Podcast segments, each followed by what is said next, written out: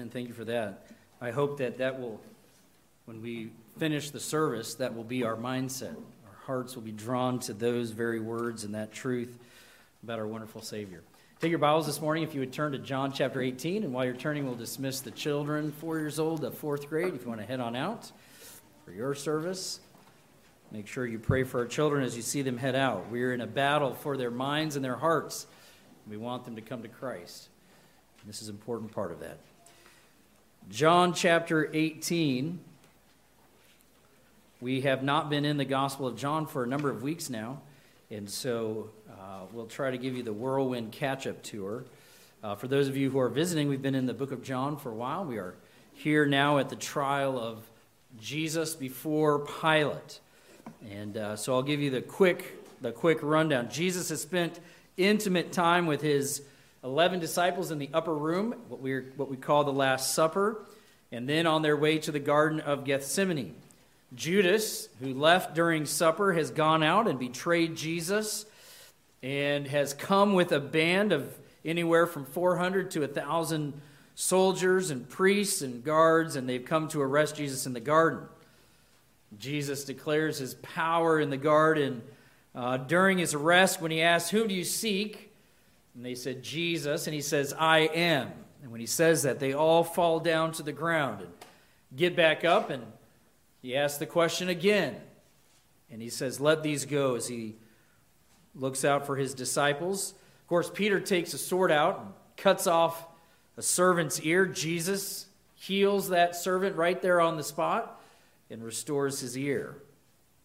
Jesus now is taken bound to the high priest. And at this mock trial in front of the priests in the middle of the night was totally illegal by Jewish standards. It was a total violation of true jurisprudence in every way. They seek false witnesses since they don't have any charge against him. They can't find any. And finally, they trump up a charge that Jesus has said, I will rebuild the temple. And we read that in Matthew chapter 26. The, the high priest is questioning Jesus, it says that Jesus held his peace, and the high priest answered and said unto him, I adjure thee by the living God that thou tell us whether thou be the Christ, the Son of God. The priest is trying to make Jesus incriminate himself somehow, somehow uh, perform blasphemy. And Jesus gives them, in a sense, what they're looking for. In verse 64 of Matthew 26, he says, Thou hast said, Nevertheless, I say unto you, hither shall ye see the Son of Man sitting at the right hand of power in the clouds and coming in the clouds of heaven. And in a display of total hypocrisy, the high priest tears his garments and condemns Jesus to death. During this time, of course, we saw Peter betraying Jesus three times. But I just want to remind you of the, the larger picture of the time frame. The time between John chapter 12, which is the triumphal entry, and John chapter 18 is only a matter of days, not even a full week. In John chapter 12, Jesus rides into Jerusalem and people are shouting, Hosanna! Blessed is he that comes in the name of the Lord. And they're lifting him up and they would make him their king. And then by the end of John 18 today, we'll see that they're saying, We don't want this man, give us Barabbas. Quite a change in the crowd this week. Less than a week has transpired. Of course, we were in John chapter 12 in May of 2021. All right. There's so much packed into those chapters that Jesus would teach us who he is, what a true believer is, the kingdom of heaven, the work of salvation. Wonderful, wonderful passages of Scripture. So, what is the immediate context? Let's look at the passage here. John 18, if you'll come down to verse 38, excuse me, John 28, John 18, 28, we'll read uh, from there. It says, Then led they Jesus from Caiaphas into the hall of judgment, and it was early, about six o'clock in the morning. And they themselves went not into the judgment hall, lest they should be defiled, but that they might eat the Passover. Pilate then went out unto them and said, What accusation bring ye against this man?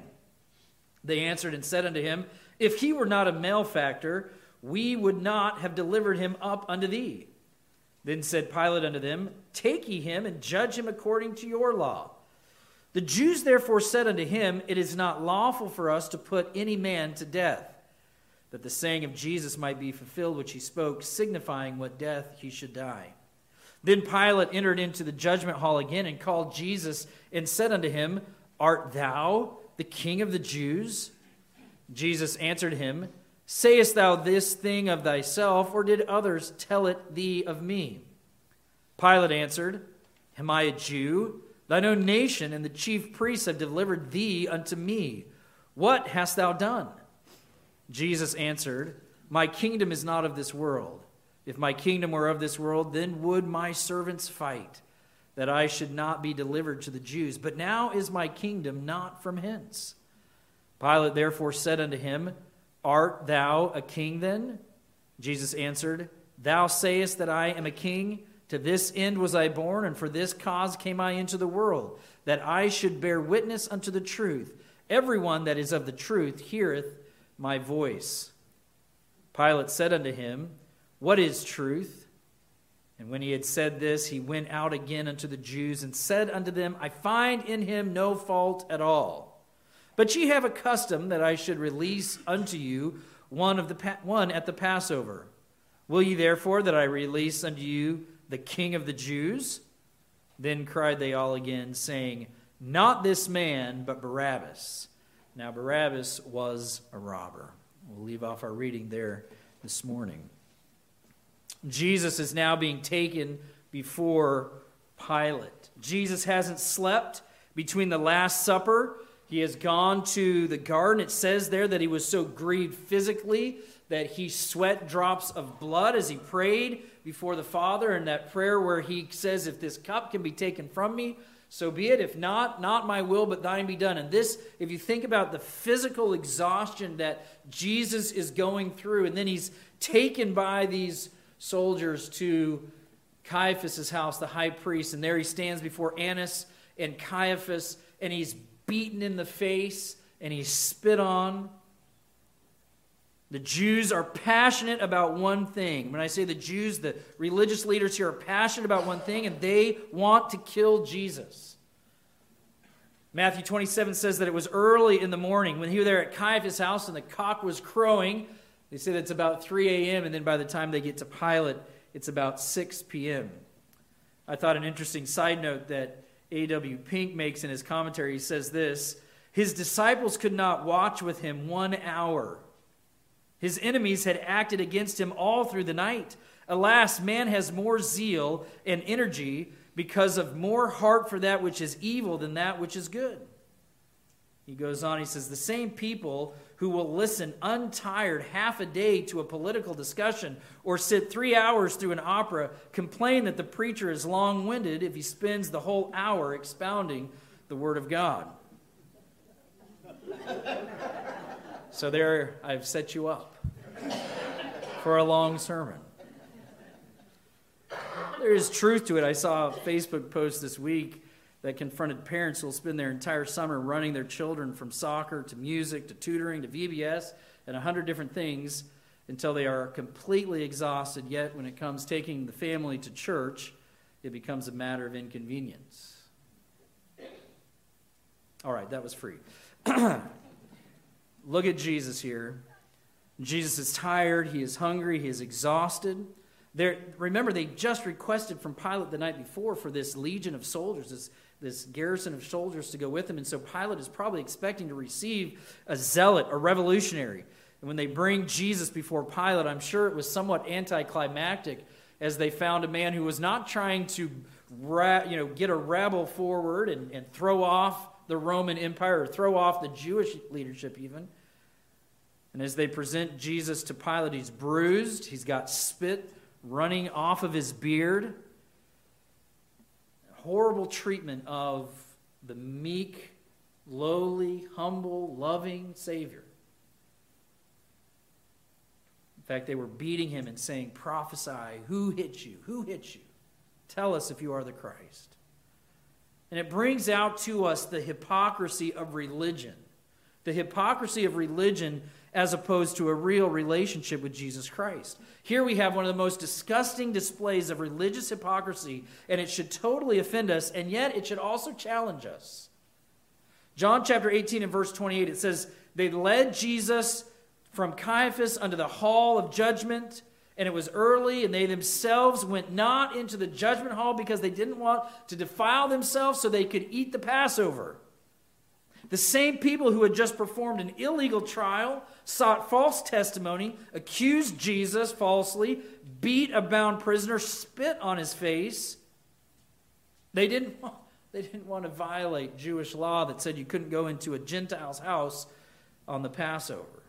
They are fastidiously careful about not walking across a threshold and making themselves unclean to eat the Passover dinner that night. False religion is all about keeping little details that I deem important while totally ignoring the purpose and deeper issues of that relationship. And let's not be so quick to move past this verse.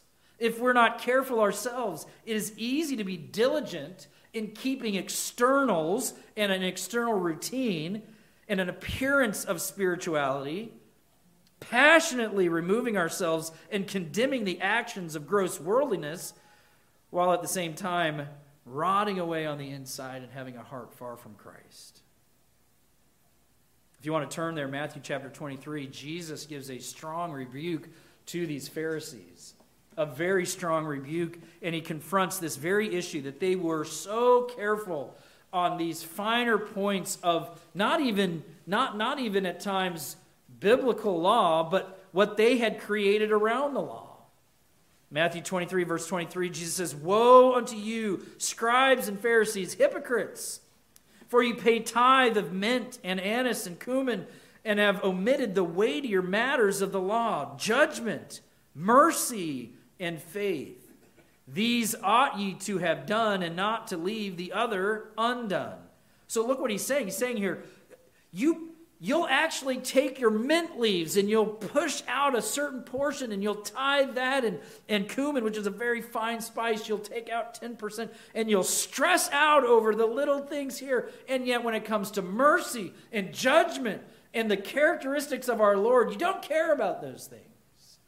He says you should tithe, but don't tithe to the expense of virtue and living out this relationship with your heavenly Father. Verse 24, he says, Ye blind guides, ye strain at a gnat and swallow a camel, right?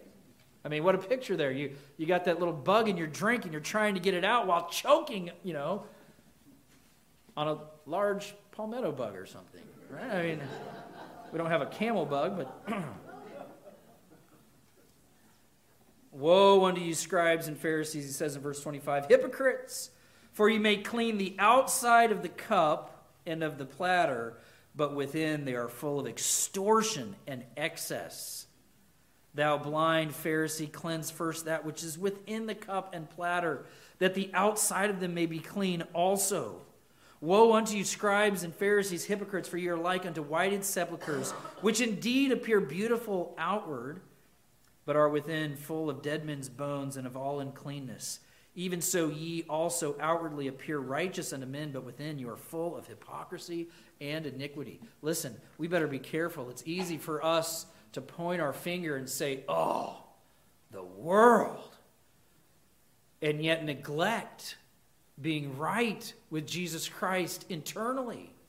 By the way, Jesus is not saying don't clean the outside of the cup, don't strain the gnat out of your drink. He's saying do those things, but those things come naturally when you first focus on your relationship with Jesus Christ. We've asked it many times why are you here? Why are you here this morning? Some of you are here on vacation. I commend you for that. Why are you here? Are we here to keep up appearances? Are we here because it's just a pastime? Are we here uh, because, you know, we, we need to get out of the house? Or are you here because you love the Savior and you rejoice to be with God's people around God's Word? You rejoice to know the truth and to live it. And actually, as you come and sing and you sing praise to the Lord the Almighty, you say, Yes, I know that Christ is in control. Some things this week did not go in a way that looks that way, but yet I know the truth. God's word has stated He's in control. He's the King of creation. He will bring all things to His intended end. And God, I'm going to praise you for that. Sometimes I can't see it, but I know the truth. And so I will praise you. Is that why you came? I mean, you didn't even know the song. How, we, why are we here? when the instrumentalists play, I hope that you read those words and allow those words to filter down through your mind and into your heart, and your heart can respond with active testimony. Right? Have you ever sat through a testimony service and you tried to dig up something from like a year ago? Why don't we have active testimonies in our heart today? Is Jesus a part of our daily living? We can become quick, quickly we can become hypocrites. A.W. Pink said this What proof was this of the worthlessness of religion when it has failed to influence the heart? I mean, these men are engaging in the vilest and most hateful thing that has ever taken place on planet Earth, and yet took great precaution not to defile themselves. He goes on and says, The rulers of the Jews and the multitude that followed them were thoroughly ritualists. It was their ritualism that urged them to crucify the Son of God. Christ and ritualism are opposed to each other as light and darkness. He goes on to say, The cross and the crucifix cannot agree. Either ritualism will banish Christ or Christ will banish ritualism. Why are you here? We should take this to heart. Remember the warning that Paul gives to Timothy? He says, In the last days, perilous times will come. There will come men who are lovers of pleasures more than lovers of themselves, uh, lovers of them of pleasure more than lovers of God. And then he goes on, he says, having a form of godliness, but denying the power thereof, he says, from such turn away. Listen, I, sometimes we're just so eager for somebody out there to say the name Jesus that we'll just take anything as, as good and right. I hope you're discerning. I hope that what you have to say about Jesus Christ generates not from something that you learned on paper, but something that you know to be true in your heart. Our hearts don't determine truth, but when we're right with God, our hearts experience truth. How does this translate? It means that in 20th century America, these people, the Pharisees, were actually sitting in church on Sunday, right? Is that what, I mean, can you make that connection? These people dressed, they might have even worn a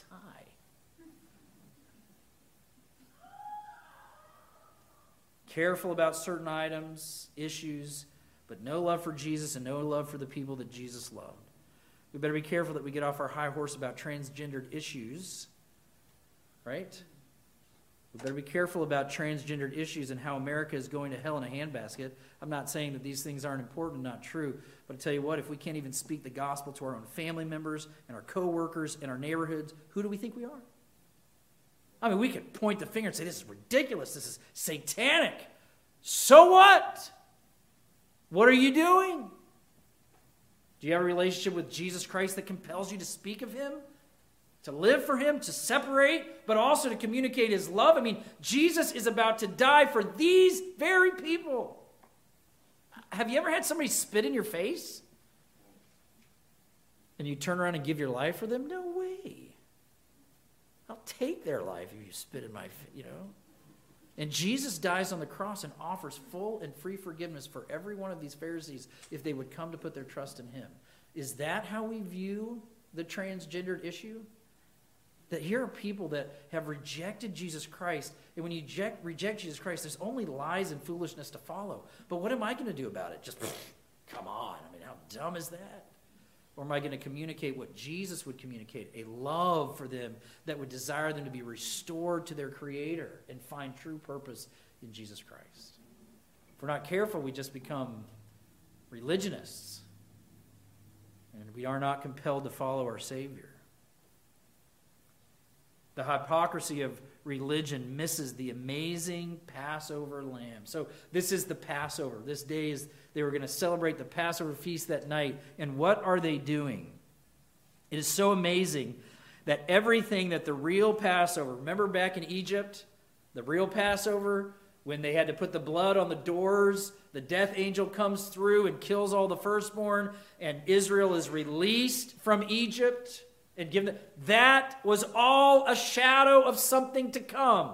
It was all a picture of what was about to come. Every part of the Passover celebration was a perpetual reminder that one day we are looking we are looking forward that one day the actual Passover lamb will be here and he will be sacrificed for us and we will be free. And it's happening by their hand. Is this amazing? They had the Old Testament scriptures, they had the prophecies.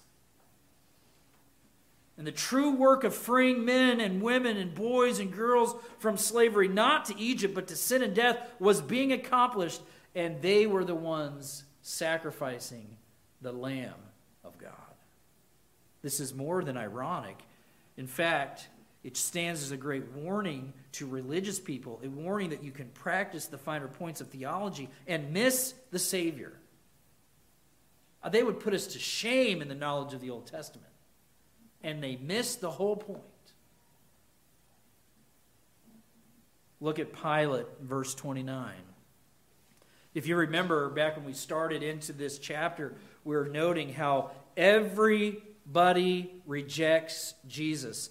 His disciples reject him, the Jews reject him, and now Pilate would represent the Gentiles rejecting Jesus Christ. Verse 29 Pilate then went out unto them and said, What accusation bring ye against this man?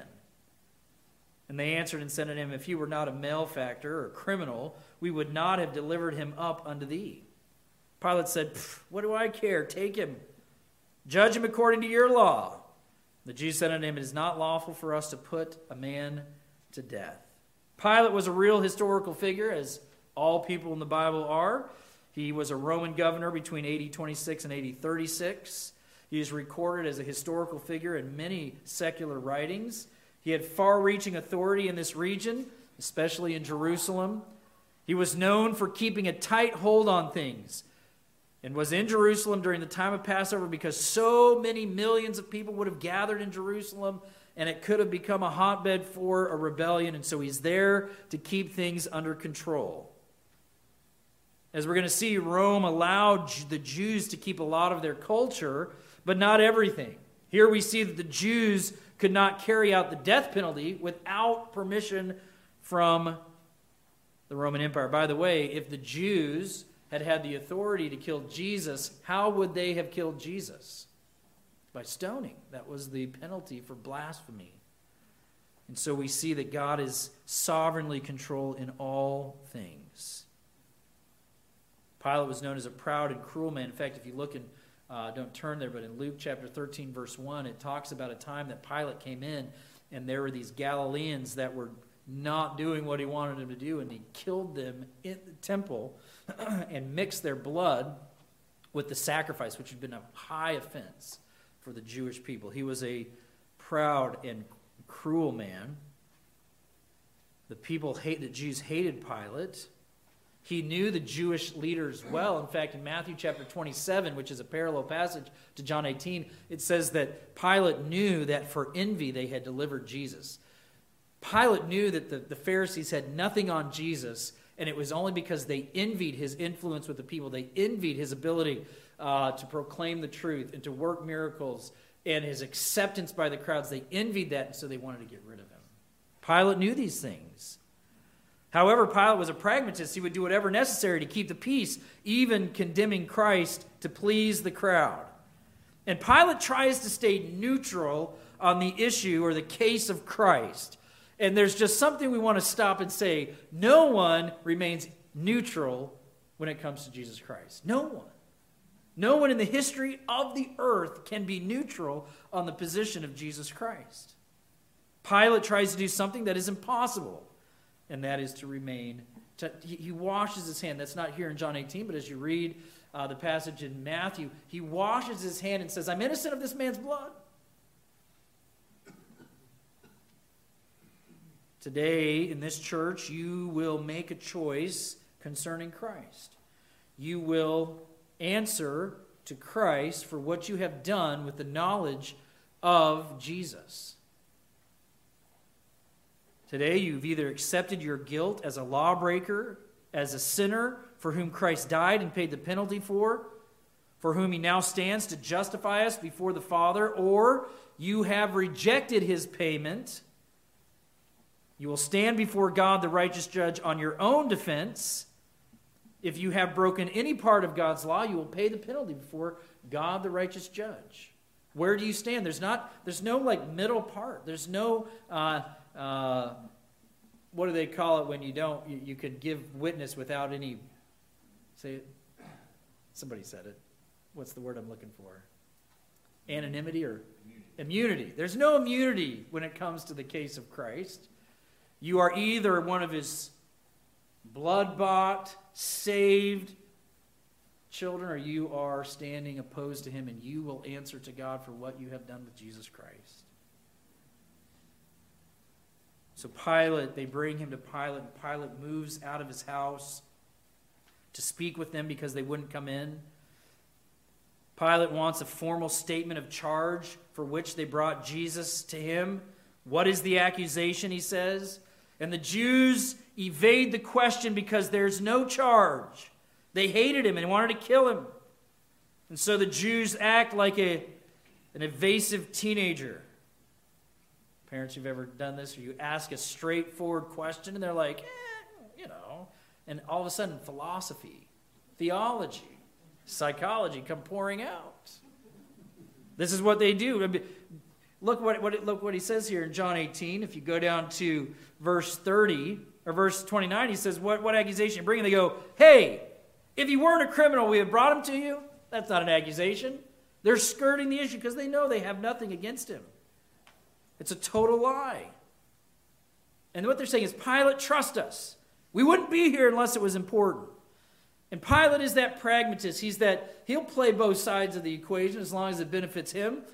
And so Pilate sidesteps proper ju- judicial practice and he says, okay, since you won't give me a clear answer, you go do what you want with him. And he knows why they're there. And they say, well, wait, we can't do anything. We can't kill him. And it the, it exposes the heart of these Pharisees. And I love verse 22, or verse 32, excuse me. Look at verse 32. What does verse 32 tell us about this situation? It says, That the saying of Jesus might be fulfilled, which he spoke, signifying the death he should die. These people, these Pharisees, are hell bent on destroying this man. And in their passionate effort to kill Christ, they work out the perfect plan of God. It's an amazing thing. This is our sovereign God. He is in control. And so many things about our day can cause us to say, What's going on? Why? And, and what do we do in 10 years? We look back and we go, Oh, thank you, Lord. You knew what we needed, you knew how to provide. Help my unbelief. Listen to these verses that Jesus himself spoke in the book of John. John 3:14, and as Moses lifted up the serpent in the wilderness, even so must the son of man be lifted up. John 8:28, then said Jesus unto them, when ye have lifted up the son of man, then ye shall know that I am he, and that I do nothing of myself, but my Father hath taught me I speak these things.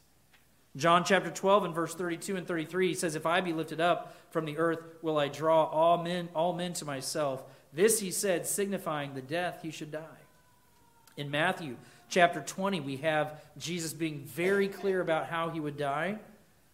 It says, Jesus going up to Jerusalem took the 12 disciples. This would be that triumphal entry. He takes the disciples apart in the way, and he said unto them, Behold, we go up to Jerusalem, and the Son of Man, Son of Man shall be betrayed unto the chief priests and unto the scribes, and they shall condemn him to death, and he shall deliver him to the and shall deliver him to the Gentiles to mock and to scourge and to crucify him, and the third day he shall rise again. This is, these people, I mean, they are working out God's plan perfectly. We look at it and go, how can people do this? And yet we have to step back and say, God, you're in control and you're actually working all things to your glory. Do you not realize that the hatred of the Pharisees that is, that is just vitriolic and, I mean, spitting on him and beating him, they're going to get ready to kill him, that was done for me. Without that, there was no salvation for Mark Rowland. God is working this out to bring about my salvation as I read it, though you you know, if you're if you're like me, as I read this, I start hating people. How can people be like this, right? And yet recognizing I'm that person. Remember, we studied on Wednesday what it means, thou shalt not murder?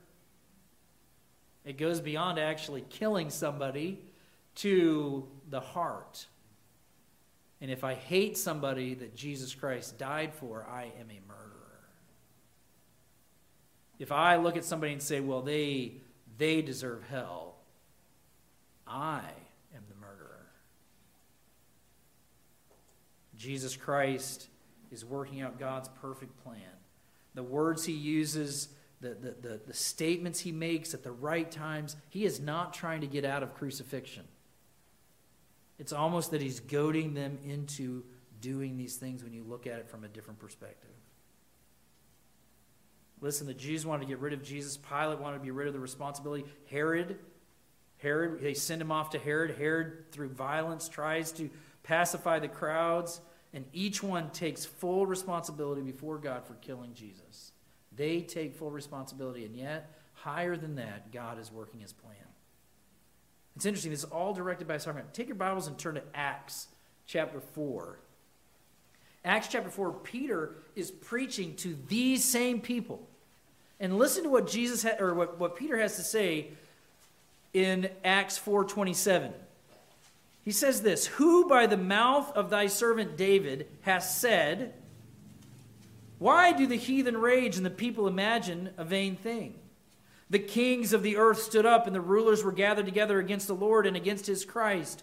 For of a truth, against the holy child Jesus, whom thou hast anointed, both Herod and Pontius Pilate, and the, with the Gentiles and the people of Israel were gathered together, for to do whatsoever thy hand and thy counsel determined before to be done. Now you sit there and you go, well, who are the who are the thys of verse 28? So Herod, Pilate, the Gentiles, the people of Israel, they got together and they did whatever thy hand had planned. Well, if you look up in the verse, it says in verse 26 that the rulers were gathered against the Lord and against his Christ for a truth against thy holy child Jesus. They are standing against God, and God says, No, actually, you're working out my perfect plan. Verse 28 For to do whatsoever thy hand and thy counsel determine before to be done. Now, we're getting ready to head into 2024, an election year. I know that you're probably just as excited as I am for all the politics. You know, it's just so distasteful, right? And as we start to go through that, we can get caught up in this idea that we had better get a good guy in office if we're going to preserve our country. We better be careful. No good guy will preserve anything in this country. If anything positive takes place, it's because it fit into God's perfect plan. By the way, if we do have more of what we have now, where do you think that came from? God is not the author of sin. God never ordains sin, but in his sovereignty, he has a plan that can take anything from anybody and work out his eternal plan that was set before America was ever birthed. Before Adam and Eve came about, he had a perfect plan that included Jesus Christ dying on the cross for sin, and the rest of the nations will bow to his will, and they'll bring about the end of this globe in a way that God said that's exactly how I planned it. And so, as Christians, why do we get so bent out of shape when the world is the world? And here's the thing if you're like me, I, I will not listen to politics for the next however many months, and we turn it off, right? And it's not because I'm giving my time to Scripture and witnessing, it's because I, oh, I, I mean, I really, I start to get into it, and then I'm like, it's like depression. So I just have to turn it off. But that's not the right answer either. The right answer is that we live in the world, but not of the world, and we give the answer to the world for life. Are you able to do that? Do you live in such a way that is hopeful? I mean, come on. In 2024, we should be the most hopeful people, regardless of who is on the campaign trail. And regardless of the poll numbers, which, right? Poll numbers. Do we recognize this? That actually, when, when we cross paths with people in our life, they should see the hope of salvation, Jesus Christ shining through, no matter who's in office. But I tell you what, if we're not careful, we're just, oh, hey, maybe conservative will win and help put aside all these trans issues and And blah, right? How many times have we been around this track?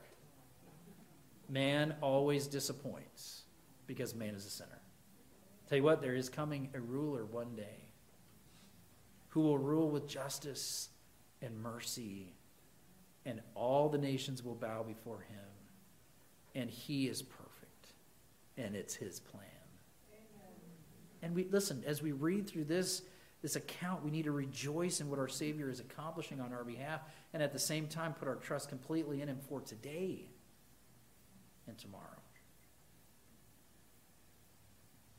What love would endure such hostility to save my soul?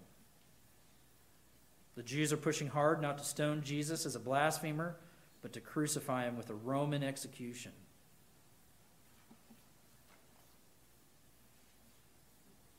Of course, Deuteronomy tells us that cursed is every man that hung on a tree. I wonder if the, the Jews were thinking this. He's got such clout, he's got such a pull with the, with the crowds. If we can crucify him, then we can use the old we can use the scriptures of Deuteronomy against him to show that he wasn't from God. He said over and over again, he came from the Father and he returned to the Father. He was of the Father. He says that we're not of the Father, but if we can get him on a tree, if we can hang him on a cross, we can also say, look, he's cursed of God. I, I don't know if that was their thinking, but it, it seems that they would use Scripture in that very way. Pilate's interest is piqued enough that he calls Jesus into his house. And Pilate then puts Jesus on trial. Isn't this an interesting thing to see the creator of all standing before a guy named Pilate who thinks he's big stuff? Right? And he is going to put Jesus on trial. And so Pilate summons Jesus to give an answer before him. The truth is, is Pilate is on trial before Jesus and not the other way around. And it's amazing how people can hold the notion of God and think that somehow they get to determine what kind of God they want. I mean, think about this. There's logic to it. This is what Sunday school class is about. If you're not there, come and we'll talk about it. The logic of Christianity says if God is God, then he's God right? And if a God is a God, who am I? Not God. So, what do I get to ask God for as far as a logical explanation? Nothing. I don't put God on trial. But you know, you talk to people about. Uh, uh, I was just talking to one of our teachers about this. She went and had lunch with somebody, and they said, "Well, I don't believe there's a hell." Oh, okay. Well, that's nice. Who did you talk to about that? Because Jesus speaks more of hell than heaven. And he talks about it being a real place. And, and well, I don't believe, I, I don't want a God who will send people to hell. Did you just realize what you said? You don't want a God. You don't get to make that statement. We don't choose our God. If a God is God, he's God. And I'm his creation. And I don't look at God and say, Who are you? And why are you this way? And why have you made me thus? No. And that's why when people say, Well, you know, you, you give them the gospel and they say, well, what about the tribes that never heard the gospel? And you say, well, I'm not a tribe that never heard the gospel. I've heard it, and now you have too. What are you going to do with Jesus? Well, what about? What about it? Well, I mean, if you read the Old Testament, God is just a bloodthirsty God that, that practices genocide and euthanasia and all sorts of horrible things. And Christians, they get they go, oh, I don't know how to answer that. Wait, is this not God? Who defines right and wrong? Me? Well, that's not right, God. You can't do that. Huh. Right. And this is Pilate. Pilate comes before Jesus and says, You justify yourself before me. And Pilate says, No, that's not going to happen. Or Jesus says, that's, that's not how it works. Say it like that. But I think we need to be cautious that we don't let people try to make us come up with a logical explanation of what is so logical that God is God, and if He determines something, it's right. Do you know I don't need to defend the Word of God? I don't need to defend it. I don't need to prove it. I just simply need to state it. Because it is the, well, what is the gospel? It's called the what? The power of God unto salvation. You know, I don't need to dress it up. I don't need to put on a fancy show. I don't need lasers and fog behind me to tell you the gospel. This is God's word. Believe it or not, but this is God's word. He says this is His power to, to transform a life. If you don't like it, talk to Him. But I think we, we get so concerned about, man, if I could just, if I could make a nice little balloon animal out of the gospel, people will like it. Who? God, we don't need to do that. This is God's word. Here's God's word. Somebody, I, I can't remember now, but somebody said the, the gospel is like a lion. All you got to do is let it out of the cage. You don't need to defend it, just let it go. God will never come before the bar of my judgment. You don't have to make Jesus a logical choice. You don't have to make Jesus an attractive choice. You don't have to appeal to the humanity of man. You simply need to give the true gospel and let the Holy Spirit do the work. No man comes to Jesus because he held Jesus under a microscope of his own judgment and found Jesus to be worthy of faith. That's not how man comes to Christ. God, by the Holy Spirit, through the Word of God, works a miracle. It's a miracle of regeneration. God creates new life, and it defies man's logic. So, where are you going to put your faith in your gospel witness? In yourself? In a colorful pamphlet? Now, listen, these are good things. I'm not at all saying you should not be well versed in giving the gospel.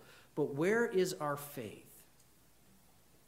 I mean, I, this, this is a true struggle in my own heart. We'd have, so we'd have evangelists come through Calvary, and, and we'd be praying, Lord, use this speaker to draw people to yourself. And then somebody that we're praying for doesn't show up when that speaker's here, and we're like, man, if they only would have heard so and so speak the gospel. What? That's not right. And in fact, one time we were having, we were in the gym, and a lady stepped out and she said, I want to know more about the gospel. I'm like, well, can you wait for the speaker to be done so he can talk to you? I'm scared to death. I don't want to mess this up. Wait a second. Who saves? God who saves. Is our faith in the Word of God being used by the Holy Spirit to perform a miracle, or is it how we can convince people there, I mean, there was a church in town that put out billboards all over the place that said, Jesus, the log, or isn't it logical to be a Christian? No, I, I, I don't know anything about it, so it could have been a very biblical program. But just the title, you know, is it logical to be a Christian? Well, I mean, if you believe the Bible, absolutely. But what happens when you don't believe the Bible? It's foolishness. Oh, I have a passage to tell you that. I should quit talking and just let you read it. 1 Corinthians chapter 1. Turn there. 1 Corinthians chapter 1. Verse 18.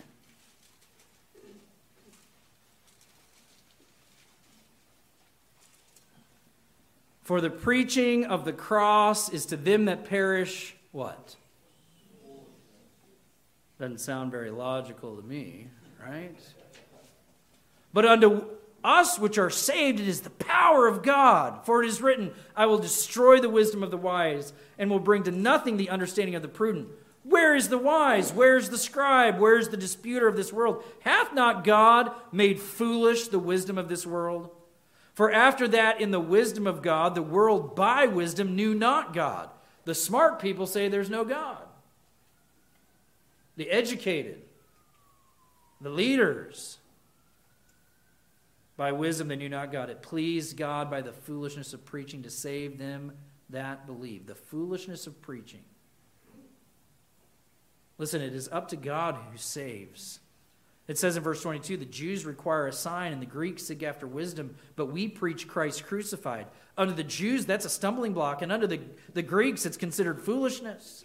But unto them which are called, both Jews and Greeks, Christ, the power of God and the wisdom of God. Because the foolishness of God is wiser than men, and the weakness of God is stronger than men. For you see your calling, brethren, and how not many wise men after the flesh, not many mighty, not many noble are called. Look, isn't it interesting that it says they're not called? It didn't say are not convinced, it says they are not called. There's a working of God that is miraculous that calls men to faith and it's only a work that God can do. God hath chosen the foolish things of the world to confound the wise, and God hath chosen the weak things of the world to confound the things that are mighty. And the base things of the world, the things that are despised, hath God chosen, yea, the things which are not, to bring to naught the things that are, that no flesh should glory in his presence. But of him are ye in Christ Jesus, who of God is made unto us wisdom and righteousness and sanctification and redemption, that according as it is written, He that glorieth, let him glory in the Lord. You see, Pilate stood before Jesus and would think to put Jesus on trial and have Jesus prove to him who he really is. And the world seeks to do that. But, Christian, we don't do that. We live by faith in the Word of God because He has done a miraculous work in our hearts. You don't need to convince anybody to be saved. Let the Holy Spirit, that Spirit do that through your gospel witness. That's why you don't have to, oh man, I, I mean, I, I don't know how to say it. What if they ask hard questions? What if God works a miracle and uses you, the foolish of this world, to confound the wise? And what if he uses your testimony and your lifestyle and your gospel presentation, though it may be imperfect, to save a soul eternally?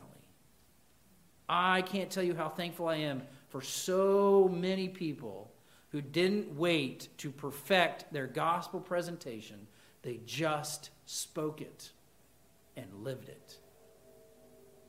And God used it. There are no excuses, Christian. If we recognize what's happening here, we should recognize that we go out to give forth something that is so powerful because the gospel holds the power of God unto salvation. Who is that person in your family that you are scared to death that if you give them the gospel, they'll turn away from you and never talk to you again? That's not biblical. That's fear of man that brings a snare. You say, but I, I don't, I want to keep that door open. Yes, we're to be harmless as doves. There should be tact, there should be kindness. But I tell you what, there's one thing that is very apparent. When you are motivated by love, it changes the game. You remember your parents when they disciplined you? Did you ever recognize the difference between discipline from anger and frustration versus discipline from love? That discipline from anger and frustration caused bitterness. And yet, if it was generated by love, regardless of the, what it was, you were able to receive it in a sense, and now you appreciate it. Listen, do we, are we motivated by love in our presentation of the gospel?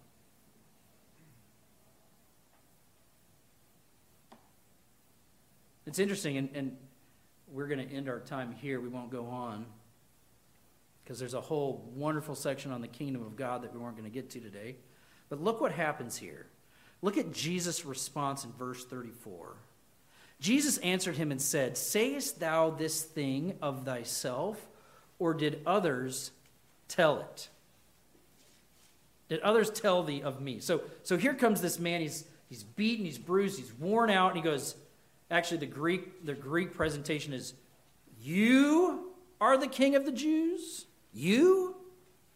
You are the king? You don't look like a king. And Jesus says this Did you say that because of yourself or because someone else told you? Why would Jesus say that? It's interesting. Sayest this of thyself Pilate, do you think that I am a threat to Caesar? Pilate, do you, do you see a threat here? Am I a threat to Caesar? And of course, the truth is what? Jesus told people to pay unto Caesar what is Caesar's. He lived under the law of not just the, the Jews, but the Roman. He lived in obedience to the laws of men. Right? So what would, what would Pilate's answer be? No. I know you're not a threat. He's got tight control of the area. He knows this Jesus figure's been out there, and he knows he's not a threat. Or did others tell you? So that would be the question Are you the Messiah? Are you the King of the Jews? And of course, what is Jesus' response to that? Yes. Yes, I am.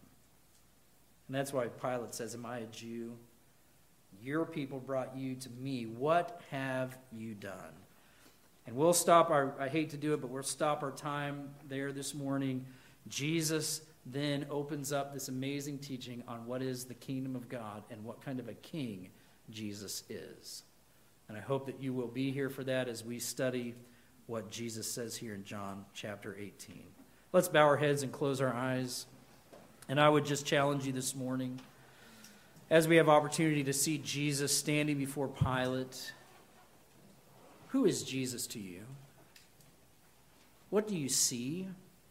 What do you understand? How does it change you when you see the loving creator of all undergoing such, such hatred, but then recognizing this was done for you? What do you what do you do, Christian, when you recognize that God truly is in control and there is nothing to fear? The Bible tells us don't fear those who can kill the body, fear the one who can destroy the body and soul. Fear is another word for worship. We're to worship our God, recognizing who He is. And I'll just say this as you come to know Jesus Christ, there is a hope and a joy that nothing can take away from you.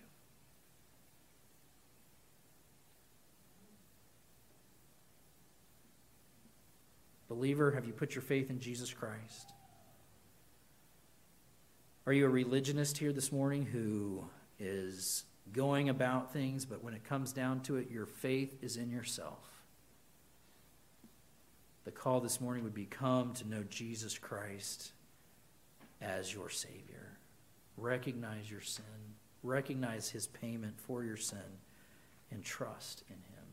Our Heavenly Father, we rejoice as once again we see you in the Scripture as that suffering servant, as the pure Lamb of God, as our atonement. Lord, I pray as we continue through this Gospel of John that you would cause us to, to love you more Lord, we pray according to John that these things would be written, that we would understand these things so that we would have life and have it more abundantly. That we would believe on the name of Jesus Christ. Lord, help us this morning to believe that your gospel is powerful, that no man stands as your judge, that we can go forth and speak your words with great confidence and authority, recognizing who you are and the fact that you are bringing all things to your intended purpose. Oh, Lord, forgive us for our fear and our shame. Forgive us for hiding the gospel from those who are lost. Lord, give us a heart and a burden and an unction to go forth and speak the gospel to all who you bring across our path. Help us to see our Savior high and lifted up. For we ask these things in Jesus' name. Amen.